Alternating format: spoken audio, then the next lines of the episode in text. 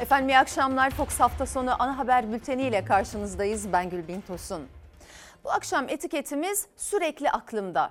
Bugün pazar, hafta sonu. Gençlerin nefes alacağı, dışarı çıkabileceği bir gün. Sokağa çıktık biz de sorduk. Tatil günlerini nasıl geçiriyorlar diye. Bir genç kardeşim demiş ki ben öğrenci olmama rağmen sürekli aklımda ne kadar para harcayacağım, yetecek mi o para diye aktaracağız. Benim de mesela bu soğuklarda sokak hayvanları sürekli aklımda. Bu etiketle görüşlerinizi paylaşabilirsiniz sizler de diyelim ve savaş gündemiyle başlayalım bülteni.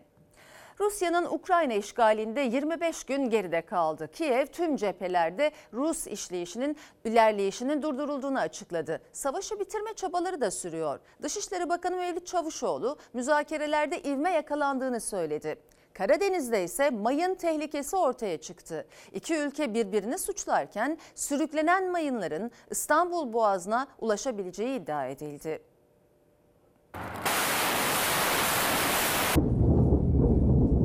Rusya balistik füzelerle vuruyor, Ukrayna ordusu pusu ve ani baskınlarla Rus ordusuna ağır kayıplar verdiriyor. Kiev, Rus ordusunun tüm cephelerdeki ilerleyişinin durduğunu açıkladı.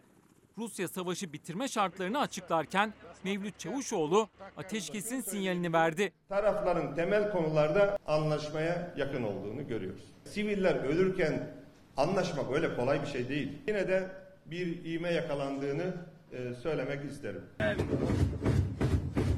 Savaşın 25. gününde Rusya Putin'in yenilmez silah dediği Kinjal hipersonik füzesini bir kez daha kullandı. Hazar Denizi ve Kırım açıklarından ateşlenen hipersonik ve seyir füzeleriyle Mikolayev'de yakıt deposu ve askeri üs vuruldu. Moskova yüzden fazla askerin öldüğünü iddia etti. Ölenler arasında yabancı paralı savaşçıların da olduğunu öne sürdü. Rus güçlerin yoğun bombardımanların ardından Azak Denizi kıyısındaki Mariupol kentine bazı noktalardan girdiği belirtildi. Rus ordusuyla birlikte savaşan Çeçen güçlere ait olduğu söylenen şehir içi çatışma görüntüleri yayınlandı.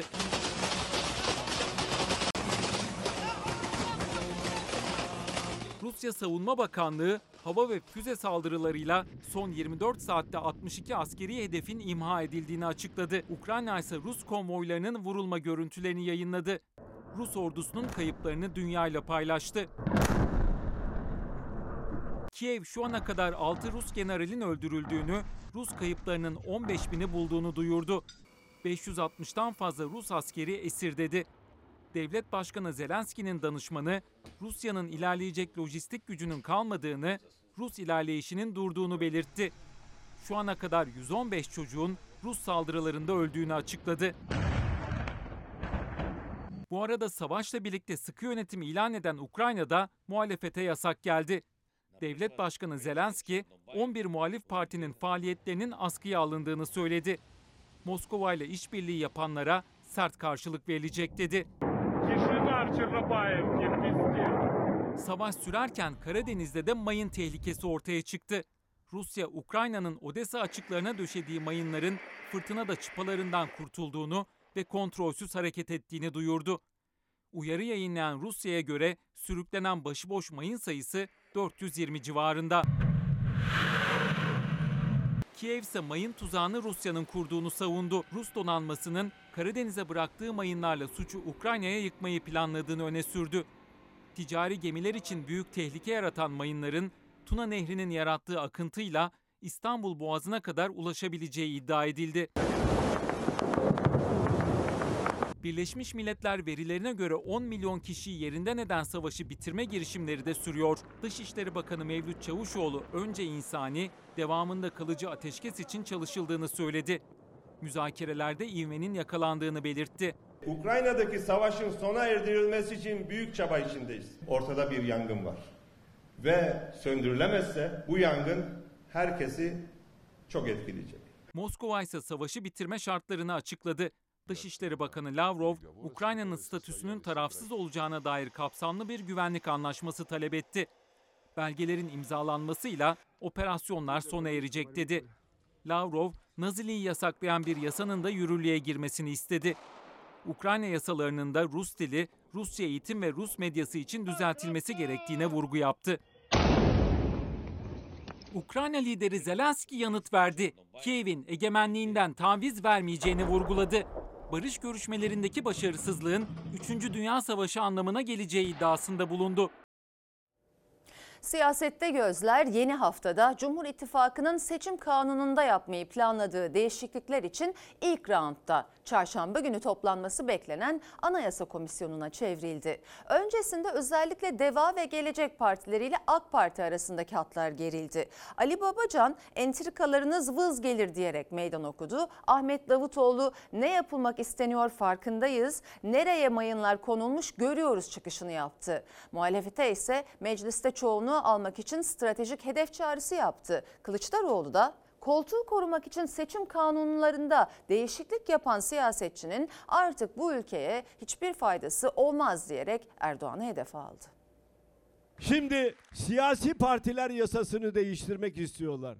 Acaba koltuğumuzu nasıl koruruz diye. Çok güçlü bir dip dalga geliyor. Halk iktidardan son derece gayri memnun. Eğer bir iktidar güç kaybetmeye başlamışsa ve taktik manevralara yönelmişse genellikle o taktiğin altında kalıyor. Otoriter ittifakın büyük ve küçük ortağı sizin entrikalarınız bize vız gelir vız. Onun için onlara diyorum ki hodri meydan diyorum hodri meydan. Cumhur İttifakı seçim kanunlarında değişiklik yapmak için düğmeye bastı. Muhalefete göre iktidar koltuğunu korumak için taktik savaşlarını da başlattı. Siyaset yeni haftada seçim kanunu değişikliklerinin komisyon görüşmelerine kilitlenecek. Varsın onlar her türlü dümeni çevirsinler. Bay Kriz oturduğu o bol varaklı koltuktan inecek. seçim barajının %7'ye düşürülmesinden ittifaklar içinde yer alan partilerin oy potansiyelinin çok üzerinde milletvekili elde edebilmelerini sağlayan sistemi de değiştiriyoruz. Eğer bir siyasetçi koltuğunu korumak için yasalar değiştiriyorsa artık bilin ki o siyasetçinin bu ülkeye hiçbir yararı olmaz. Seçim kanunuyla iktidarın seçimlerde artık ittifakın toplam oyuyla değil parti oyuyla milletvekili çıkarma hesabına geçmek istemesi özellikle AK Parti ile ondan kopan Deva ve Gelecek Partisi'ni karşı karşıya getirdi. Belli ki Sayın Erdoğan'la Sayın Bahçeli önlerine haritayı koymuşlar. Masa başı formüllerle jübile seçimlerine nasıl gireceklerini konuşmuşlar. Nafile, beyhude, boşa kürek çekiyorlar boşa. Tabela partilerinin siyaseti manipüle etmelerinin önüne geçmeyi hedefliyoruz. Siyasi ahlaksızlık tarafı var. Demokrasiyi tahrif tarafı var. Görüyoruz nereye mayınlar konmuş. Ne yapılmak isteniyor. Hepsi farkındayız. Cumhur İttifakı'nın seçim kanunlarında barajın düşürülmesinden vekil çıkarmanın yeni yöntemine, seçim kurullarında yapılacak değişikliklere kadar 15 maddelik teklifi çarşamba günü Anayasa Komisyonu'nda görüşülmeye başlanacak. Davutoğlu'na göre iktidarın da kendi içinde bir hesabı var. AK Parti milletvekilleri eskiden Kürt seçmene gittiklerinde MHP ile ittifakı sorgulanıyordu. Şimdi diyecekler ki hayır bize verdiğiniz oy MHP'ye gitmeyecek. Bize verdiğiniz oy bize gelecek. MHP de kendi seçmeninden ya yolsuzluklara göz yumuyorsunuz diye oy almakta zorlanıyorlardı. Gözler bir yandan da güçlendirilmiş parlamenter sistem deklarasyonu yayınlayan 6 partide.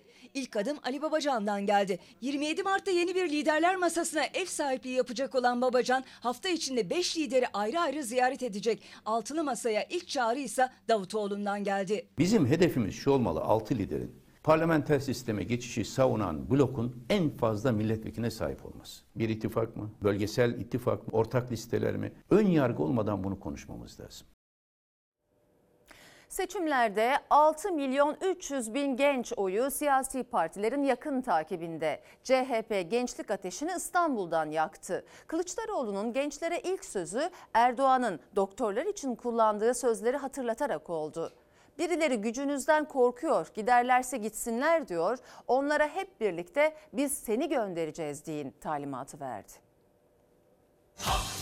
adalet ruhunda asalet gençler sana emanet Kılıçdaroğlu Güç sende, senin elinde etkinliğimize hoş geldiniz. Birileri sizin gücünüzden korkuyor. Gücünüzden korktuğu için şunu söylüyor. Giderlerse gitsinler diyor. Ama hepiniz hayır biz gitmeyeceğiz. Hep beraber biz seni göndereceğiz diyeceksiniz. Ve göndereceğiz. Yolumuz çok dikenli bunun farkındayım ama unutmayın ki gençliğimiz var. Kılıçdaroğlu İstanbul'da CHP Gençlik Kolları'nın Güç Sende Senin Elinde sloganıyla düzenlediği organizasyona katıldı. Gençlere tavsiyelerde bulunurken iktidara yüklendi ve önümüzdeki seçimlerde 6 milyon 300 bin gencin ilk kez oy kullanacağını hatırlatıp hedefi de gösterdi. Yeni bir parti görmedi bu 6 milyon 300 bin genç. Peki kim yönetecek Türkiye'yi? Sandığa giderek otoriter yönetimin otoritesine son vermek gibi olağanüstü güzel bir görevi yerine getireceksiniz. Ömürlerini AK Parti iktidarı altına geçirmiş genç arkadaşlarımıza diyoruz ki güç sende, senin elinde. Biz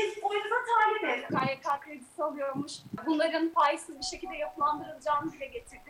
Çatkapı canlı bağlantılarında yapıldığı Kılıçdaroğlu'nun gençlerle buluşmasına İstanbul İl Başkanı Canan Kaftancıoğlu ve Büyükşehir Belediye Başkanı Ekrem İmamoğlu da katıldı. Ne torpil ne de mülakat. Tek gerçek var o da liyakat.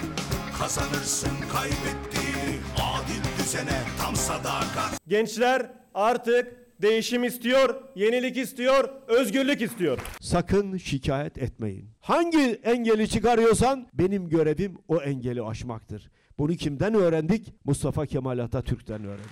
Sevgi saygı hep özünde Yalan yanlış yok sözünde Atamızın izinde Kılıçdaroğlu İmamoğlu da İstanbul örneği üzerinden rakamlarla gençlerin kritik rolüne dikkat çekti. Coşkulu etkinlikte sloganlara, şarkıya, söze gençler damgasını vurdu. 15-24 yaş grubunda İstanbul'da 2,5 milyon nüfus var. Gençlerin bu önümüzdeki süreçte ortaya koyacağı çalışma kesinlikle geleceğimizi belirleyecek. Hissettiğim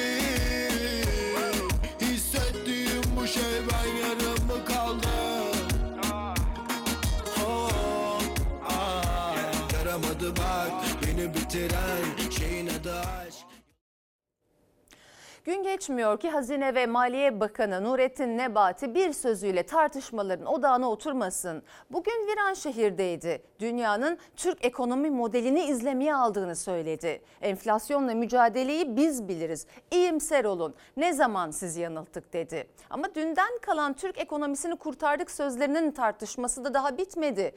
İşsizlik, enflasyon, borçlanma rekorunu hatırlatan muhalefetten tepki üstüne tepki yükseldi. Faiz ve kur odağında sığ bir alanın içerisinde sıkışan Türkiye ekonomisini kurtardık elhamdülillah. Kim o felakete sokmuştu? Senden önceki bakan mı? Hani o bırakıp giden damat bakan mı? Birisi bir felaketi sebebiyet verir ki sen kurtarmışsın. Hayırdır neyi kurtardınız? Faizi mi düşürdünüz? Enflasyonu düşürdünüz? Hayat pahalılığına çözüm mü getirdiniz? Muhalefetin ekonomik kriz buhran yaşıyoruz dediği günlerde faizle kura sıkışan Türkiye ekonomisini kurtardık elhamdülillah açıklaması geldi Bakan Nebati'den.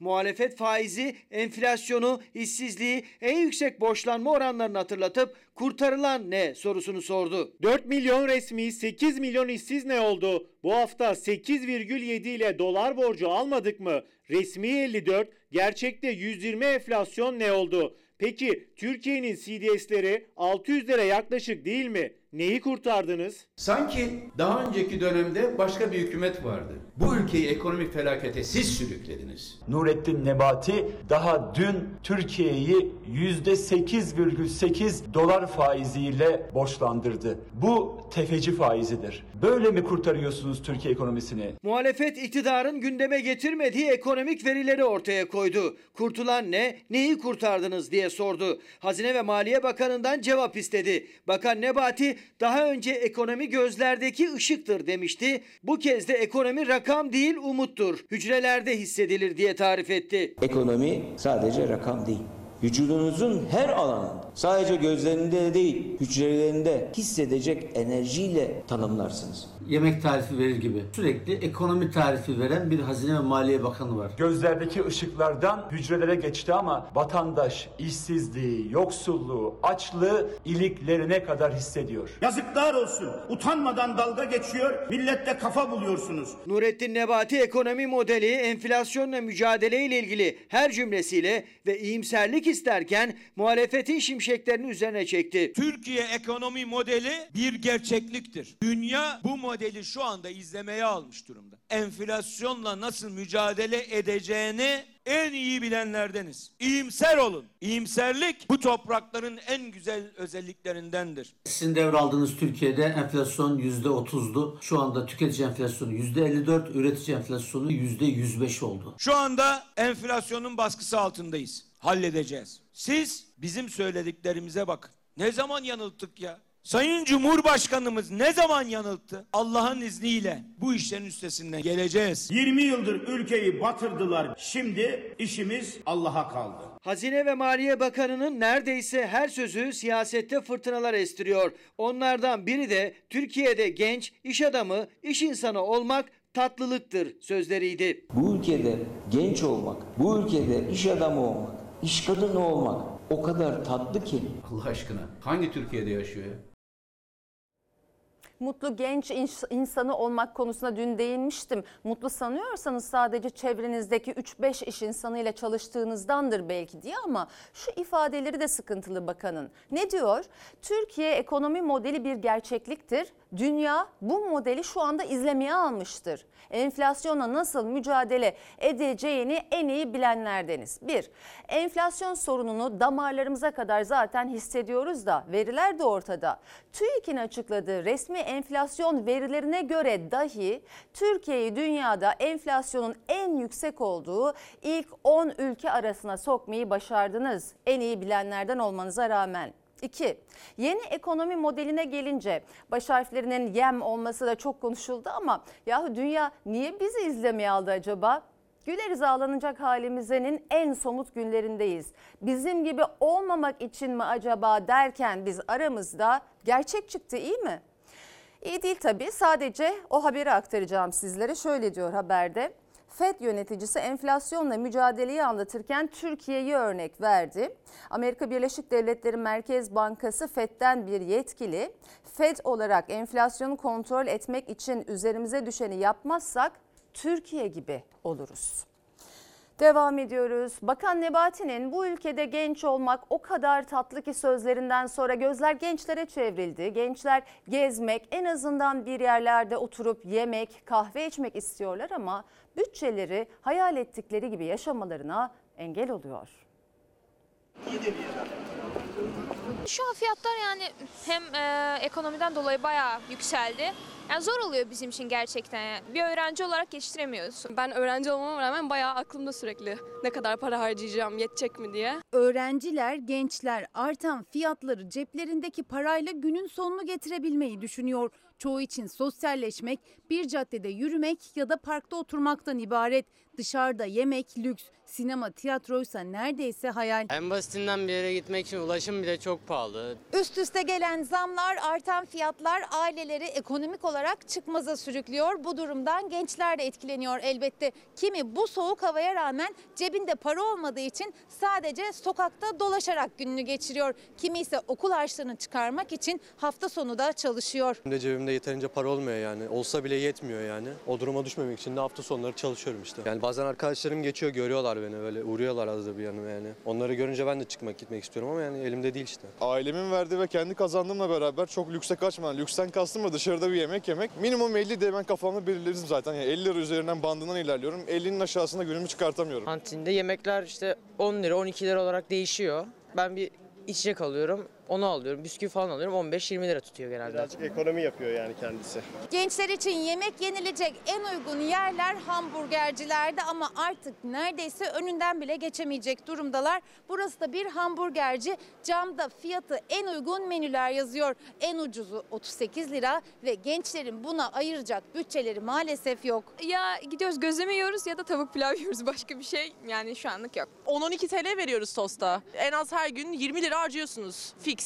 Üstüne içecek almak isteseniz o oluyor 25-30. Ve hani her gün bu fiyatı harcadığınızı düşünürseniz hani sonuçta aileniz de evinizi geçindiriyor. Yani pek e, kolay olmuyor öğrenci olmak. Geçim sıkıntısıyla erken tanışıyor gençler. Hayalleri ise lüks değil. Birkaç sene öncesine kadar yaşıtlarının yapabildikleri kadarını istiyorlar. Arkadaşlarımla buluşup sadece herhangi bir parkın bir çardağında oturmak istemem. Bir kafeye oturmak isterim. Bir sinemaya gitmek isterim. Ee, bir yemeğin iyisini yemek isterim. Bizden de bir genç gibi yaşamamızı istemiyorlar açıkçası. Ee, geçmişe bakıyorlar ve hani halinize şükredin falan diyorlar. Ama genelde karın tokluğuna yaşıyoruz. Hayat pahalılığından şikayet edenler eylemlerle seslerini duyurmaya devam ediyor. KESK geçinemiyoruz demek için buluştu. Birleşik Kamu ise tükeniyoruz demek için. Her yeni güne yeni bir zam haberiyle uyanıyoruz. Elektriğe zam, doğalgaza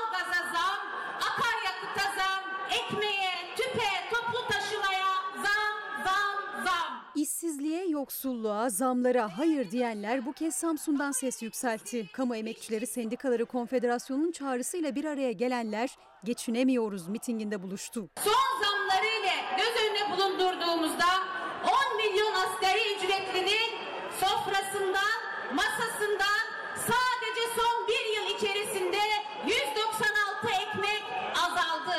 Artık yeter deme zamanı. Krizleri, savaşları biz yaratmadık, faturasını da biz ödemeyeceğiz. Peş peşe gelen zamlarla dar gelirlinin alım gücü de düştü. Artık temel gıdaya bile ulaşmakta güçlük çeker oldular. Borçla ay sonunu getirenler KESK Şubeler Platformu'nun bölge mitinginde hükümete seslendi. TÜİK tarafından açıklanan verilere göre resmi yıllık enflasyon %55'e, gıda enflasyonu %65'e, ulaştırma enflasyonu %76'lara çıktı. Bizim faturalarımıza yansıyan gerçek enflasyon tabii ki de bu değil. Çarşıda, pazarda, markette yaşadığımız hayat pahalılığı çoktan %100'leri aşmış durumda. Sadece Samsun'da da değil Manisa'da da eylem vardı. Enflasyonun ağır yükü altında ezilenler Manisa'da tükeniyoruz eyleminde buluştu. Birleşik Kamu İş Konfederasyonu zamları tükeniyoruz sloganıyla protesto etti. Çok değil. 3 ay önce Kasım ayında 5 litre ayçiçek yağı 85 liraya satılırken bugün 210 lira civarında bir rakamla satılmakta. Zam, kriz, yoksulluk, tükeniyoruz. Bir izleyicimiz Aşkım Tan Hanım sürekli aklımda olanlar bitmez. EYT'lilerin binbir umutla beklentileri, ALS hastalarının çaresiz bekleyişleri, sokak hayvanlarının bu zorlu kış şartlarındaki zorlukları, asgari maaşlıların eve et süt alamayıp çocuklarını gönüllerince sevindiremedikleri gibi çok şey aklımda diyor o da. Sayın seyirciler, 1915 Çanakkale Köprüsü açıldı. Otomobiller için geçiş ücretini Cumhurbaşkanı Erdoğan 200 liracık diye açıkladı. Ucuz olduğunu ima ederek vatandaşa göre de aslında 200 liranın bir değeri kalmadı. Çünkü alım gücü azaldı ama diğer yandan saatlerce çalışıp günlük 200 lira kazanamayanlar da var. Onlar biz o köprüden 3 gün çalışsak, 3 gün çalışsak yürüyerek ancak geçeriz dedi.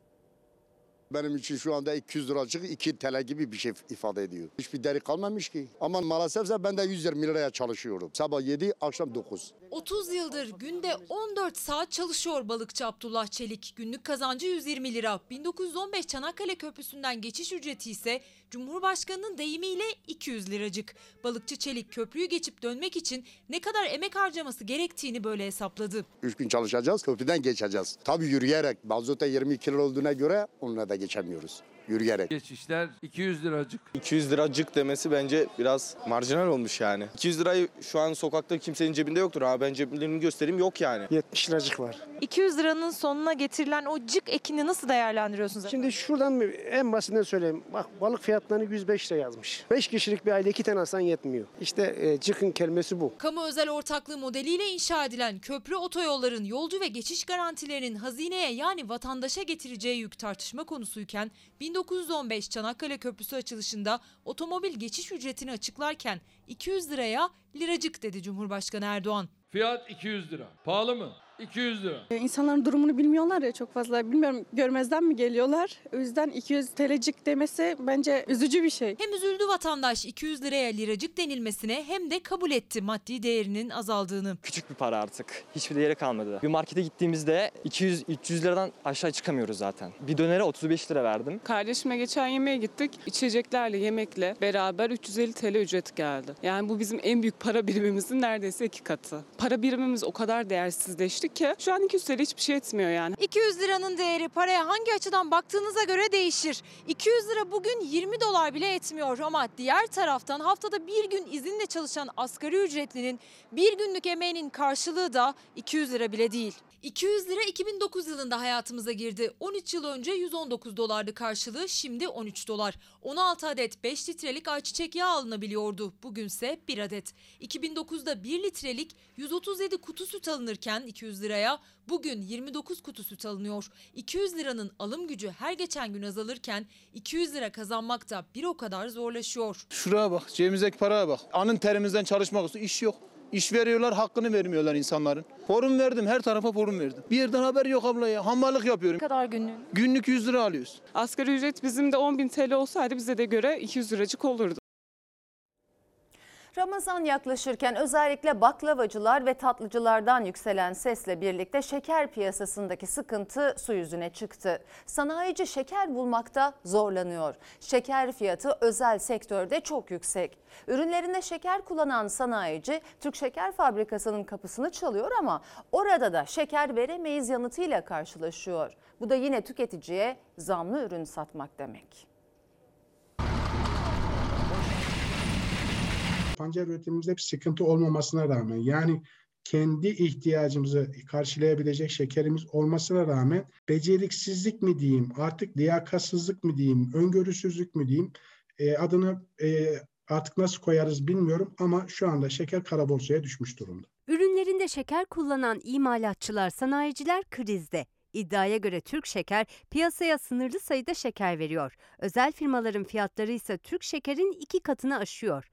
Ramazan'ın da yaklaşmasıyla baklavacılar, tatlıcılar başta olmak üzere ses yükseldi piyasadan. Şeker bulmakta güçlük yaşanıyor. Türk şekere bir yığılma var. Türk şeker piyasaya şeker veremiyor. E ben, ben şeker alacağım diyorum. Yok vermem. Niye? İşte ben marketlere veriyorum. E tamam marketlere veriyorsun da yani ben baklava üreticisiyim. İşte Ramazan geldi benim şekere talebim var, şeker ihtiyacım var. Yok diyor vermem diyor yani. Böyle bir mantık olur mu? Türk Şeker'de 50 kiloluk şeker fiyatı 295 lira. Zam yapılmayacağı açıklanmasına rağmen %13'lük zam geldi. Ancak sanayici bu fiyata da almak istediğinde olumsuz yanıt veriliyor. İddiaya göre gerekçe olarak da Aralık ayında uygulamaya konan raf fiyat garanti sistemi yani tüketicinin ucuza şeker alması için devreye konan market anlaşması gösteriliyor. Türk Şeker'den şeker temin edemeyen sanayici ise özel fabrikalar ya da kooperatiflerin kapısını çalıyor. Orada ise fiyat çok yüksek. Kooperatif fiyatlı özel fabrikalar dünya işte şeker piyasasını baz alıyorlar. İşte maliyetlerdeki fiyat artışlarını baz alarak kendileri bir fiyat belirleyip şekeri 600-700 liraya satıyorlar. E çünkü Türk Şeker 300 liraya satınca Türk Şeker ben elimdeki e, şekeri gelene gelen talebe göre piyasaya satacağım dediği an bir hafta içinde Türk Şeker'in depolanmış şeker kalmaz. Türk Şeker özelleştirmelerden sonra piyasadaki hakimiyetini kaybetti. Tatlı sektörü başta olmak üzere şeker kullananlar bu nedenle zam yaptı ürünlerine. Zam kimi ürünlerde %20'yi aştı. Türk Şeker şu anda yönetim kurulu atanmadığı için 9 aydır yönetim kurulu yok. Normalde bu fiyat miyat mellerin yönetim kurulu tarafından belirlenir. Burada olması gereken hem Türk Şeker hem özel e, fabrikalar hem de kooperatif fabrikalar üçü bir araya gelip ortak bir fiyatta e, anlaşıp ona göre bir e, şeker satışının olması lazım. Elektrik, ham madde gibi artan maliyetlerle mücadele eden sanayici uygun fiyatla şeker alabilmek için Türk Şeker'in kapısında.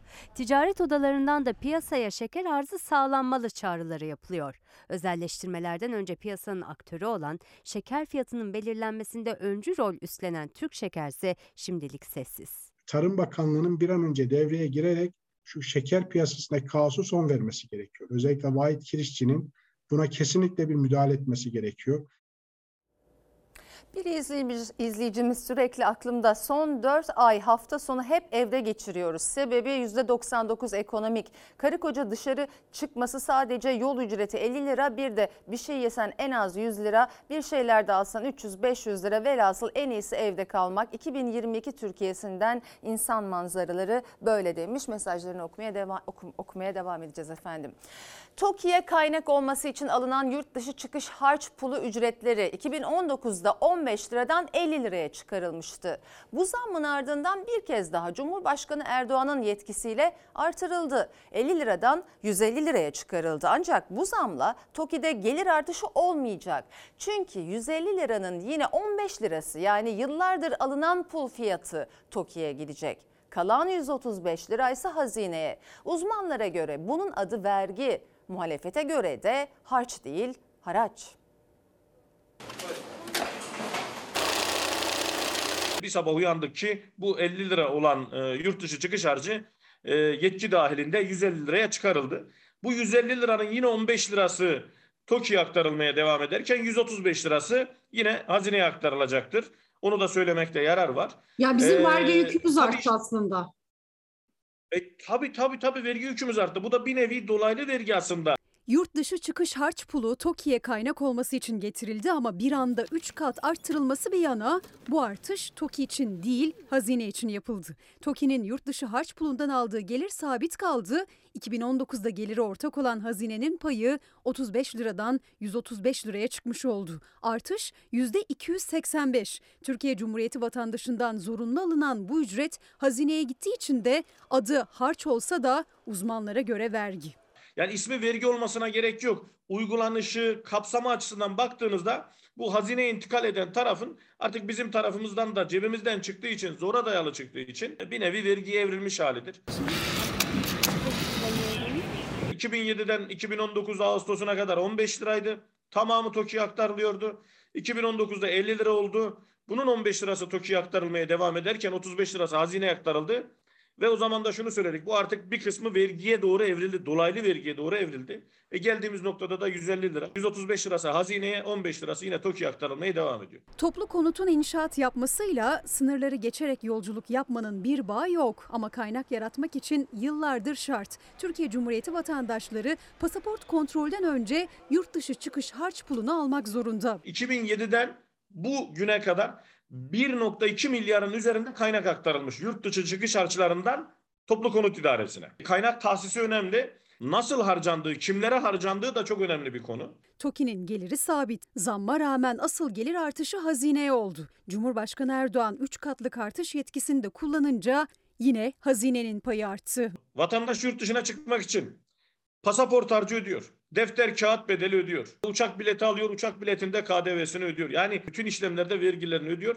Tam yurt dışına çıkacak. Bu artık 150 lira ödemeden yurt dışına çıkamıyorsunuz. Anayasada korunmuş seyahat özgürlüğü kavramının önünde de bir engel teşkil etmeye başladı. Ayrıca vergi yüküne bir vergi daha eklenmiş oldu pul adı altında. Bu nedenle meclis gündemine de oturdu. CHP İstanbul Milletvekili Gürsel Tekin harç pulu haraç alma yöntemine dönüştü diyerek kaldırılması için kanun teklifi verdi. E bu kaynak arayışı sadece yurt dışı çıkış harcıyla sonlanacak mıdır? Bana sorarsanız sonlanmayacak. TOKİ'ye ayrılan miktar hala aynı aktardık. Fahiş fiyat artış ne için yapılmış? Hazine için. Hazinede para yok demek ki. Bütün kamu özel işbirliği projeleriyle veya yine en son kur korumalı mevduat hesabı gibi uygulamalarla hazineyi boşaltırsanız olacağı bu. Bir de biz e, hem gideceğimiz birçok ülkeye harç ödüyoruz hem de kendi ülkemizden çıkabilmek için ödüyoruz. Bu kadarı reva mı bu halka karar sizin.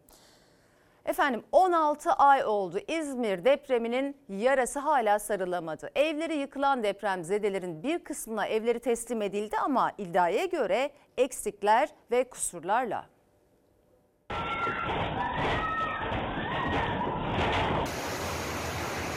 TOKİ bize kaba inşaattan farkı olmayan teslim ettiği evlerimiz hiçbir şekilde yaşam alanına uygun olmamakla beraber güvenliği ve mahremiyeti bulunmamaktadır.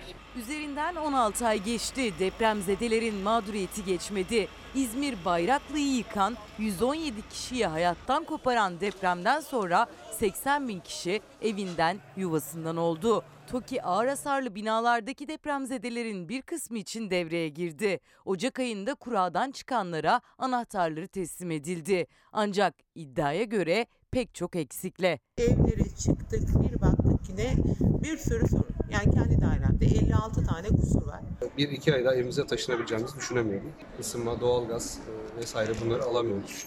E, Çünkü işte bunların daha öncesinde testleri vesaireleri yapılmadığı için İzmir Depremzedeleri Dayanışma Derneği verilerine göre 79.272 konut depremden etkilendi. Zarar gören 74.086 konut için krediyle kentsel dönüşüm imkanı sağlanıyor. Kaybettikleri evlerinin yerine yenisini kendileri koymak isterse müteahhitlerle masaya oturmak zorunda kalacaklar. Ancak kredi faizleri her geçen gün yükseliyor. Evsiz kalan depremzedelerin mağduriyetleri de.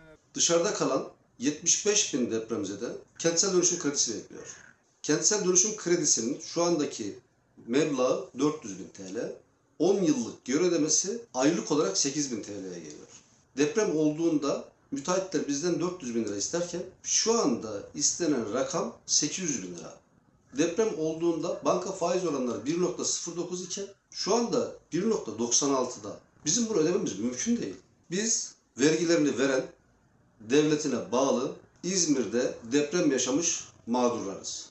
TOKİ tarafından proje alanına yapılacağı söylenen 1566 konutun 700'ü için henüz kura bile çekilmedi. Teslim edilen konutlardaysa yapısal sorunlar gözle görülür boyutta. Ancak depremzedelerin oturamadıkları bu evlerin anahtarlarını teslim aldıkları için Şehircilik Bakanlığı Şubat ayında yapılan kira yardımını da geri istiyor. Aksi halde icra yoluyla kira yardımları geri alınacak.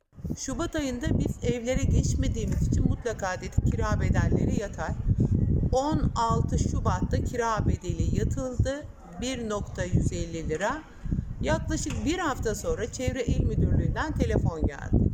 Biz yanlışlıkla yatırdık. Anahtarlarınızı geç kalpülle aldığınız için artık bu kira bedelleri size ait değil dediler. Kadına şiddet durmuyor. İstanbul'da bir AVM otoparkında tüfekle vurulduğu 21 yaşındaki Yağmur. Onu öldüren aşkına karşılık bulamayan bir erkekti. 17 yaşındaki Nuray ise iddiaya göre ayrıldığı nişanlısı tarafından öldürüldü. Üzerine titrediğimiz gencecik kızlarımız elimizden böyle kayıp gidiyor. Pırlanta gibi bir çocuğun hayatını kimse elinden alamaz. Kimsenin böyle bir şeye hakkı yok. Öğretmenleri gözyaşları içinde isyan etti. Emek verip yetiştirdikleri pırıl pırıl bir öğrenciydi 21 yaşındaki Yağmur Sönmez. Alışveriş için gittiği AVM'nin otoparkında tüfekle vuruldu Yağmur. Cenazesinde öğretmenleri, arkadaşları gencecik bir insanın hayattan bu şekilde koparılmasına öfkeli ve şaşkındı. Otoparka bu tüfekle girebiliyor olması her şeyin düşünülmesi gerekiyor yani. Biz onların üzerine titriyoruz. Bu çocukları yetiştirmeye gayret ediyoruz. Başarılı bir öğrenciydi. Henüz 21 yaşındaydı Yağmur Sönmez. İddiaya göre bir süredir kendi gibi öğrenci Murat Bayırköylü tarafından taciz ediliyordu. 6 ay önce kendisine dadandı. Hiç alakasız. Yağmur'un hiçbir şekilde konuşmak istemediği biriydi. Hayır dedi anlamadı. 2 ay önce de zaten istemediğini bu sert bir dille bel- belirtilmişti. Cuma günü maalesef otoparkında kendisi Yağmur'u kıstırmış. İstanbul Bakırköy'de bir alışveriş merkezinin otoparkında tüfekle vurdu Yağmur Sönmez'i. Ağır yaralanan genç kız kurtarılamadı, İstanbul'da toprağa verildi. Bir başka kadın cinayeti Antalya'daydı. Nuray de henüz 17 yaşındaydı. Hayatımın anlamı bitti. Hayatım bitti. Çok özledim şu an çok öpesim var, sarılasım var. 17 yaşındaki Nuray henüz çocuk yaşında şiddetin her türlüsüne maruz kalmıştı. Geçen yıl bir akrabasının saldırısına uğramıştı. O akraba tutuksuz yargılanırken Nuray de bir otel odasında ölü bulundu. Ya benimle tekrar barışırsın ya da seni öldürürüm diye tehditte bulunmuş. Ben bunu polislere söylememe rağmen hiçbir şekilde otelde arama yapılmadı. Polislere çocuğun otele götürüldüğünü ve arkadaşını şahitlik yaptığını söylüyorum ama buna rağmen Otele hiçbir şekilde bakılmıyor ve ihmalkarlık var. İddiaya göre Nurayde'nin ayrıldığı nişanlısı onu zorla bir otel odasına götürdü ve cansız bedeni bulundu. Polis cinayeti kimin işlediğini araştırıyor. İki kadın, iki can, iki insan daha sığınılan aile evi, bir alışveriş merkezi veya sokak ortası fark etmiyor. Gece gündüz öldürülüyoruz. Koruyamıyorsunuz. İstanbul Sözleşmesi'nden çıktığımız duyurulduğunda ek bilgi olarak hatırlatayım. İstanbul Sözleşmesi uluslararası bir anlaşma ve meclis kararı ile kabul edildiği için hukuki olarak bir kararname ile çıkmamız mümkün değil. Neyse duyurulduğunda Cumhurbaşkanı yine böyle bir sözleşmeye illa ihtiyacımız varsa biz bu sözleşmenin daha adilini, daha güzelini yaparız demişti. Ben hala öyle bir çalışma bile duymuş değilim. Sayın seyirciler, Bolu Tüneli'nde dün meydana gelen zincirleme kazada 31 kişi yaralanmıştı. 17 yaşındaki gencin durumu ağırdı. Maalesef acı haber geldi. Yaralı 8 aylık bebeğin ise durumu kritik.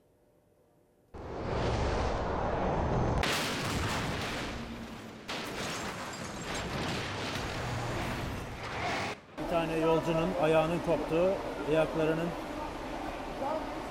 bulunması için çalışma yapılıyor şu anda. Otomobiller, tırlar, yolcu otobüsleri tam 18 araç birbirine girmiş 31 kişi yaralanmıştı bu korkunç kazada. Buzlanan Bolu Tüneli'ndeki zincirleme kazada ağır yaralanan 17 yaşındaki Doğan Başaran tüm çabalara karşın kurtarılamadı. 8 aylık bir bebekse yoğun bakımda. Burada sürücü sıkışmıştı.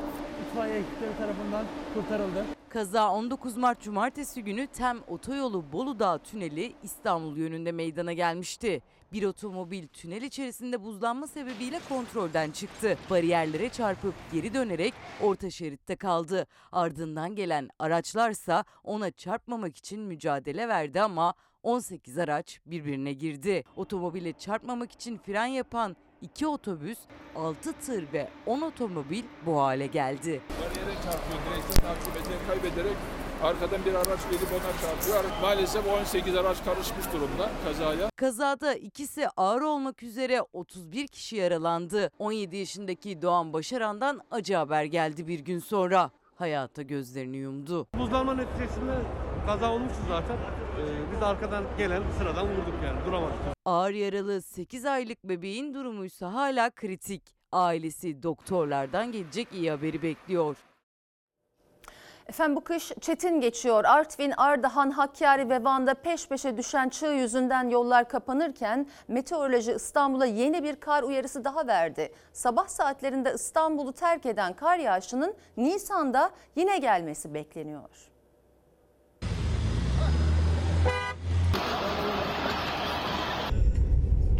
Karadeniz'i Doğu Anadolu'ya bağlayan Sahara Dağı geçidine çığ düştü. Artvin Ardahan Karayolu ulaşıma kapandı. Dört ayrı noktada meydana gelen çığ sırasında yola açmak için görevde olan kar küreme aracı da şarampole yuvarlandı. İş makinesi operatörü kazadan yaralı olarak kurtuldu. Çok mağduriyetler yaşanıyor, çok insanlar ölüyor. Dün yine çığ altında araç kalmadı ama kalmak üzereyken son anda kurtulduk. Yurdun doğusu şiddetli kar ve tipinin etkisi altında. Hakkari Yüksekova'da çığ yüzünden yol kapandı. Bir kamyonet mahsur kaldı. Van'da ise aralıksız yağan kar nedeniyle kapanan mahalle yolları kar tünelleriyle açıldı.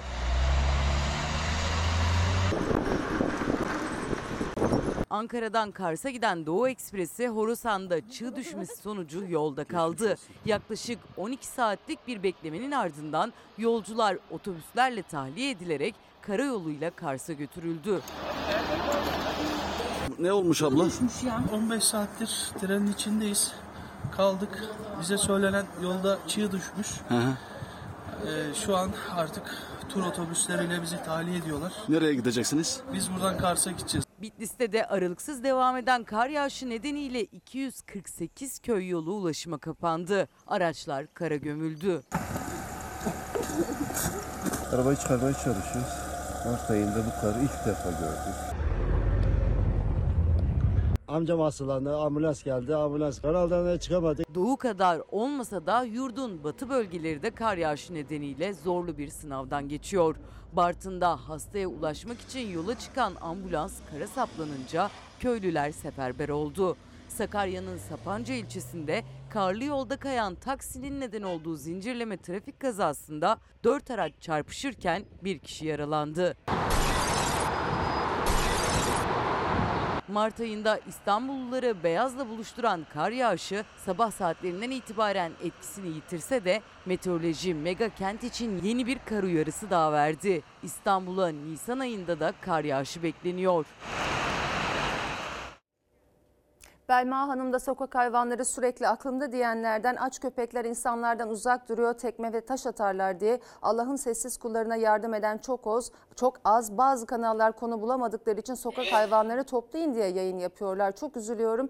Ee, soğuktan dolayı doğu düşünemiyorum. Herkes yemek artıklarını çöpe değil bir kaba koyup verseler aç kalmazlar. Kediler, kuşlar, köpekler hepsi nasiplenirler böylece demiş aktarmış olalım. Efendim SMA tip 1 hastası bebekler gen tedavisi olabilmek için zamanla yarışıyor. Her şey yanıyor. Sadece Mustafa'nın makineleri yandı. Ona çok üzülüyorum şu anda. Çünkü kolay kolay alınacak bir şey değil. Gitti çocuğumun eşyaları, makineleri. Storyhouse'ın %66 şu anda kampanyası.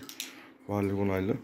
%34'ü kaldı. Evlerinde çıkan yangında kül olan cihazları desteklerle yeniden alındı. Şimdi yüzü gülüyor SMA'lı Mustafa Yaz'ın. Kampanyası da %66'ya çıktı ama zaman kampanyadan daha hızlı ilerliyor. 750 gram daha alırsa gen tedavisi kriterinin dışında kalma ihtimali var. 10 gün sonra 30 Mart doğum günü Mustafa Yağız'ın. 30 Mart'tan önce ailesi herkesi ona bir hediye vererek kampanyasını tamamlamaya davet ediyor. %36'lık daha destek gelirse Mustafa Yağız Gülmez gen tedavisi alabilecek, hayata sağlıkla devam edebilecek.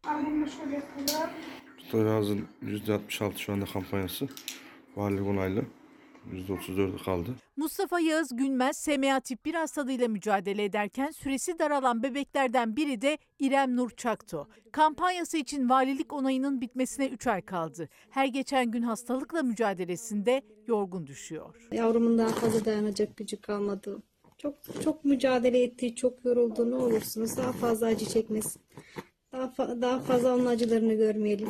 Hepinizden destek bekliyorum. En küçük SMA tip 1 hastalarından biri de İnci Melek adı güzel. 8 aylık oldu ama hastalıkla mücadele ederken bir de Covid-19'a yakalandı. Minik İnci Nur'un ateşi düşmeyince hastaneye kaldırıldı. Şimdi yoğun bakımda. İnci Nur kampanyasının henüz çok başında. O da yurt dışında gen tedavisi olabilmek için destek bekliyor.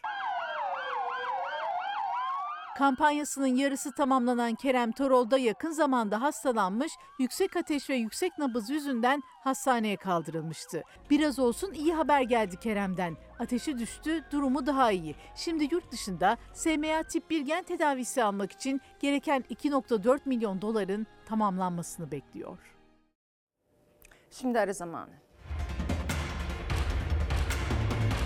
Efendim Fox hafta sonu ana haber bültenini burada noktalıyoruz. Fox'ta yayın Türk filmi Gol Kralı'yla devam edecek. İyi bir akşam geçirmenizi diliyoruz. Hoşçakalın. Dostuma her köşesi cennetin